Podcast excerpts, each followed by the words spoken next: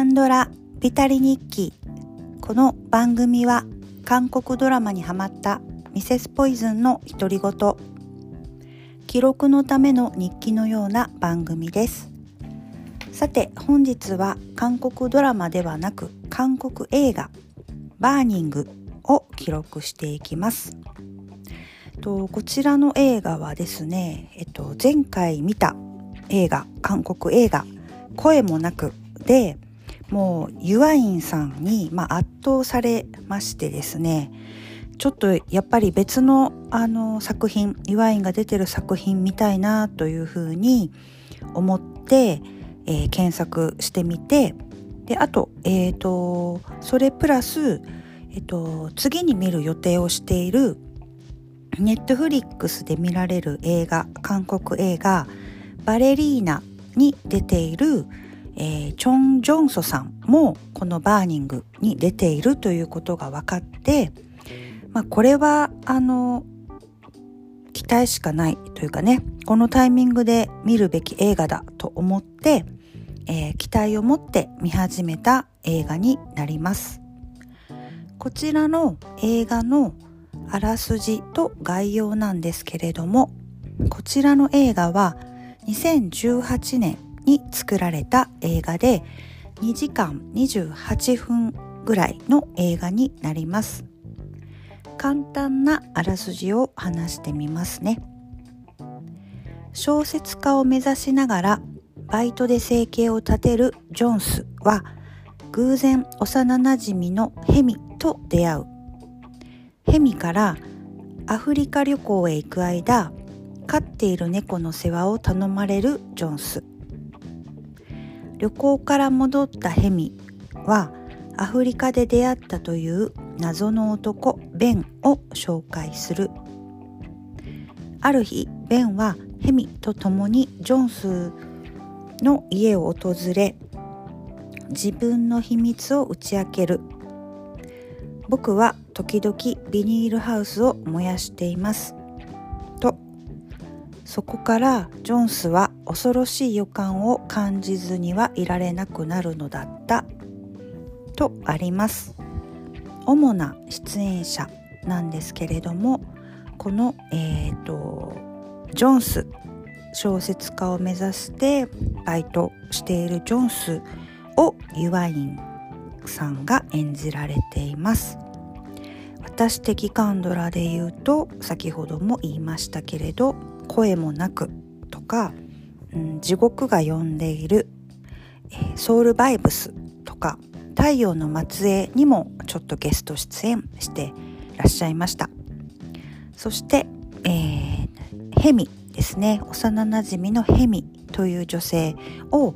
えー、チョン・ジョンソさんが演じられています。チョン・ジョンソさんは、えー、ザ・コールとかペーパーハウスコリアが印象的ですねの女優さんが演じられています。そしてもう一人、えー、謎の青年ベンを演じるのがスティーブン・ユァンさんです。え、ー、と私的で言うとうんこの記録をしたかちょっと忘れちゃってるんですけど「えーと、ミナリ」という映画を、えー、見たんですけど「ミナリ」で印象的な俳優さんです。でそのこの3人が、えー、主に、えー、ストーリーを紡いでいくんですけれども他にもとってもとっても豪華な、えー、俳優さんたちがこの映画に、え花を添えています。えっとキム・シンロクさんとかですね、まあ、私的で言うと、えー、地獄が呼んでいるも一緒にイワインさんと出てらっしゃいましたね。あと、えー、刑事6とか、えー、大好きですけど、ムービングとか、えー、怪物とか、模範家族とか、もう本当にこの人も韓国ドラマ、韓国映画といえばという女優さんかなと思います。他にも、えー、ムービングとに出ていたムン・ソングンさんも出ていらっしゃったり、えーと、シュルプクイーンメーカーに出ていたオク・ジャヨンさんとか、えーと、イルタ・スキャンダルとか海町ちゃちゃちゃとか、えー、ウヨンウ弁護士にも出ていらっしゃいましたね。あと、ナルコの神とか、スイートホームにも出ていたイ・ボンリョンさんとか、えっ、ー、と、あともう一人、えー、他人は地獄だとか、エクストリームジョブとか、映画のドリームとか、えー、麻薬王にも出ていらっしゃいますし、えー、ザ・グローリーとかね、25、21にも出ていたイ・ジュンオクさんなんかも、えー、出ていらっしゃる、とっても、えーと、豪華な俳優さんがたくさん出ている映画でした。そして、えーと、映画の感想なんですけれども、あの、この映画は 私にはとても難解すぎましたね。あの、正直全くなんか気持ちいいぐらい全くわかりませんでした。うん、なんかここまでわかんない映画もあるのかなと思って逆に気持ち良いというか あのちょっとだけわかるけど消化不良みたいなものよりはちょっと難解すぎて全然わからんなっていう 映画でした。とまああのこの、えっと後から知るんですけれどもこの原作っていうのが、えっと、村上春樹さんの、えっと本の短編の中の「えー、納屋を焼く」っていうタイトルの小説のようなんですね。で考えてみると私は、えー、村上春樹さんの本を人生で一冊も読んだことないなと改めて感じました。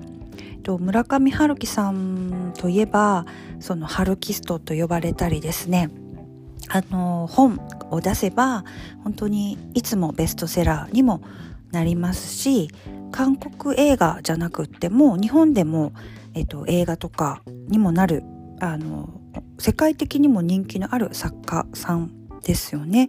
もう本当にあの随分昔ですけどもあのノルウェーの森とかねあの赤と赤の本と緑の本ですか？前編と後編とああいう本も本当にあの社会現象になるぐらいベストセラーというかねそういう風になった本であるはずなのにあの全然あの読もうと思ってなかったんでしょうね。流行ってたりしてりあと邦画もあの正直見たことなかったですね。なんか引き寄せられなかったのかなんかあの一回読んでみたけど分かんなかったとかね面白くなかったっていう出会い方の本とか作家さんとかもいらっしゃるんですけどなぜだかあの出会わなかったんですけどあのこれはあの偶然じゃなくて必然だったのねというふうに感じた映画でした。えっとやっぱりなんかあの賢い人が読む本とか小説なのかなと頭のいい人が読んでるイメージがあるんですけど私には全くわからないというか合わない感じだったなっていうふうに思いました。残念ながら。きっとなんか賞にもね輝いてる映画なので素晴らしい映画なのだと思うんですけれどあのおそらくメタファーとかが多いストーリーなのでいろんな解釈ができるタイプのストーリーというか映画なのかなと思います。本もきっと小説の本もそうなんでしょうね。でも結構2時間28分という長さでわからない中でのこの2時間28分がちょっとすごく長かったですしずっとわからないなっていうふわふわっとした気持ちであのずっと見てました。あのなんだろう格差とか現実なのか妄想なのかちょっとわかんないこととかですね。その無言電話のメタファーは何なのかとかね。井戸のメタファーは何なのかとかそのもうわからなすぎてちょっと気持ちいいぐらいでしたね。あのパントマイムの感じとかもちょっとわかんなかったですね。でもあのその中でもやっぱりこの主演の3人チョン・ジョンソさんとユアインさんとえっ、ー、とみなりしか見てなかったですけどスティーブン・ユアンさんの、えっと、演技というか、えっと、雰囲気ですかね。ストーリーは全然あの理解できてないのであのとっても雰囲気のある3人でした。で特にあの身なりしか1本しか見てなかったのでスティーブン・ヤンさんのあのイメージっていうのがあこういう、まあ、演技もっていうかこういう人にも見えるんだなっていうふうにあの結構びっくりしてあの嬉しかったというかあのあこういう役もぴったり逆にハマってるんだなと思いました。身なりではあのアメリカにこう行っているとても苦労している韓国人お父さんというか韓国人の夫の役をされていてそれもなんかすごくぴったりだったんですけど今度はすごくこうまあ大富豪というかですね謎に何してるか分かんないんだけど旅行もバンバン海外も行ってるしずっと遊んでるようなあの裕福な男を演じています。そして謎もねたくさんあるというようなあの男を演じててそういうちょっとミステリアスな役もとても似合うんだなっていうふうにも思いましたしあの今から見る、えーと、ネットフリックスで見られる映画の「バレリーナ」に出ているチョン・ジョンソさんもこの「バーニング」ではとっても振り切った演技をされていてあの若い女性でねそういうあのうんこういうタイプの人っていうのもあのすごいパワーがあって素晴らしいなっていうふうにも思ったのであの今からまたバレリーナを見ますけれどもまた楽しみが一つ増えたなっていうふうには思えた映画になりました。えーと、本日は韓国映画「バーニング」を記録いたしました。